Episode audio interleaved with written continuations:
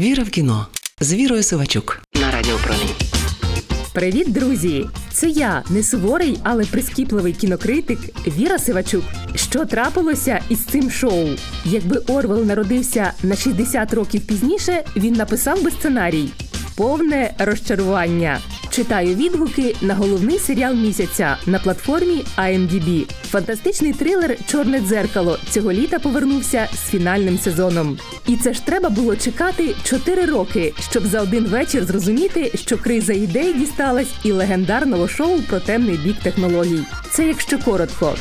А якщо довше, то виробники пристойно познущалися з оглядачів. Бо як зробити адекватний огляд серіалу, в якому одна серія влучає в реальне зло нашого часу, а інша нагадує фільм жахів 80-х-90-х років. Але про все по порядку: трилер, фантастика, жахи, чорне дзеркало, шоуранер Чарлі Брукер, Велика Британія, Netflix, 2023 рік.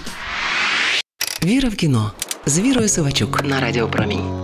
І перше, що впадає в око, в новому сезоні чорне дзеркало відійшло від своєї концепції показувати зло технологій. Головне зло шостого сезону це сама людина. Таке враження, що шоуранери серіалу передивилися кримінальні сюжети 70-х-80-х років минулого століття. Наприклад, в одній з історій папараці до агонії переслідують кінозірку з наркозалежністю, а в іншій дівчина починає вбивати, зустрівши демона в подобі соліста гурту Боні М.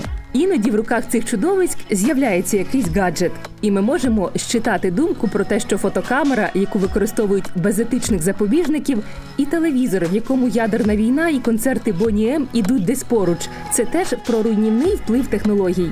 Можливо, але сам серіал не дає цього зробити, адже він просто смакує кримінальними сюжетами, лишивши маленьку згадку про гаджети. Лише кілька серій шостого сезону сфокусовані безпосередньо на технологіях. І насамперед перша, яка називається Джоан Жахлива. Віра в кіно з Вірою Сивачук. Це історія про те, як технології крадуть нашу приватність, а серіали наше життя.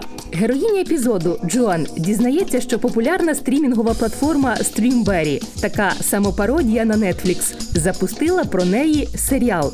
Звісно, не спитавши дозволу. Майже все, що з нею відбувається, миттєво потрапляє на екран. Як саме передивіться налаштування приватності на своєму смартфоні? І ще серіальна копія Джоан, яку грає Сальма Хаєк, справді жахлива. Шоу перетворює неідеальну Джоан на справжнє чудовисько. За що не розуміє жінка? Бо цитую серіал, позитив нікому не цікавий. Героїня намагається припинити все це неподобство, але марно, бо в якомусь суперофісі стоїть квантовий комп'ютер, який тиражує віртуальні реальності у мультисвіті, де справжня, а де вигадане, вже не розберешся. І Сальма Хаїк виявляється не Сальма Хаїк, а якась дипфейкова мумба-юмба.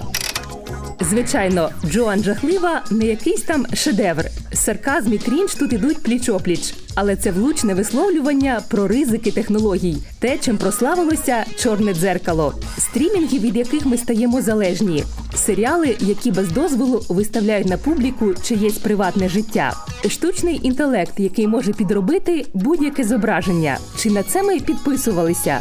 Перша серія шостого сезону сатира на світ візуальних технологій, заручниками яких тією чи іншою мірою стає кожен із нас. Думаю, багато прихильників серіалу сподівались, що таким буде весь сезон. Але творці змістили ракурс із квантового комп'ютера на психопатів. У цьому є своя логіка.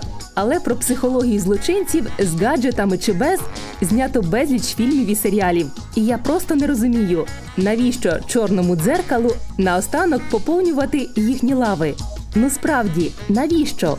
Це була я, не суворий, але прискіпливий кінокритик Віра Сивачук. Почуємося. Віра в кіно з Вірою Сивачук на Радіо Промінь.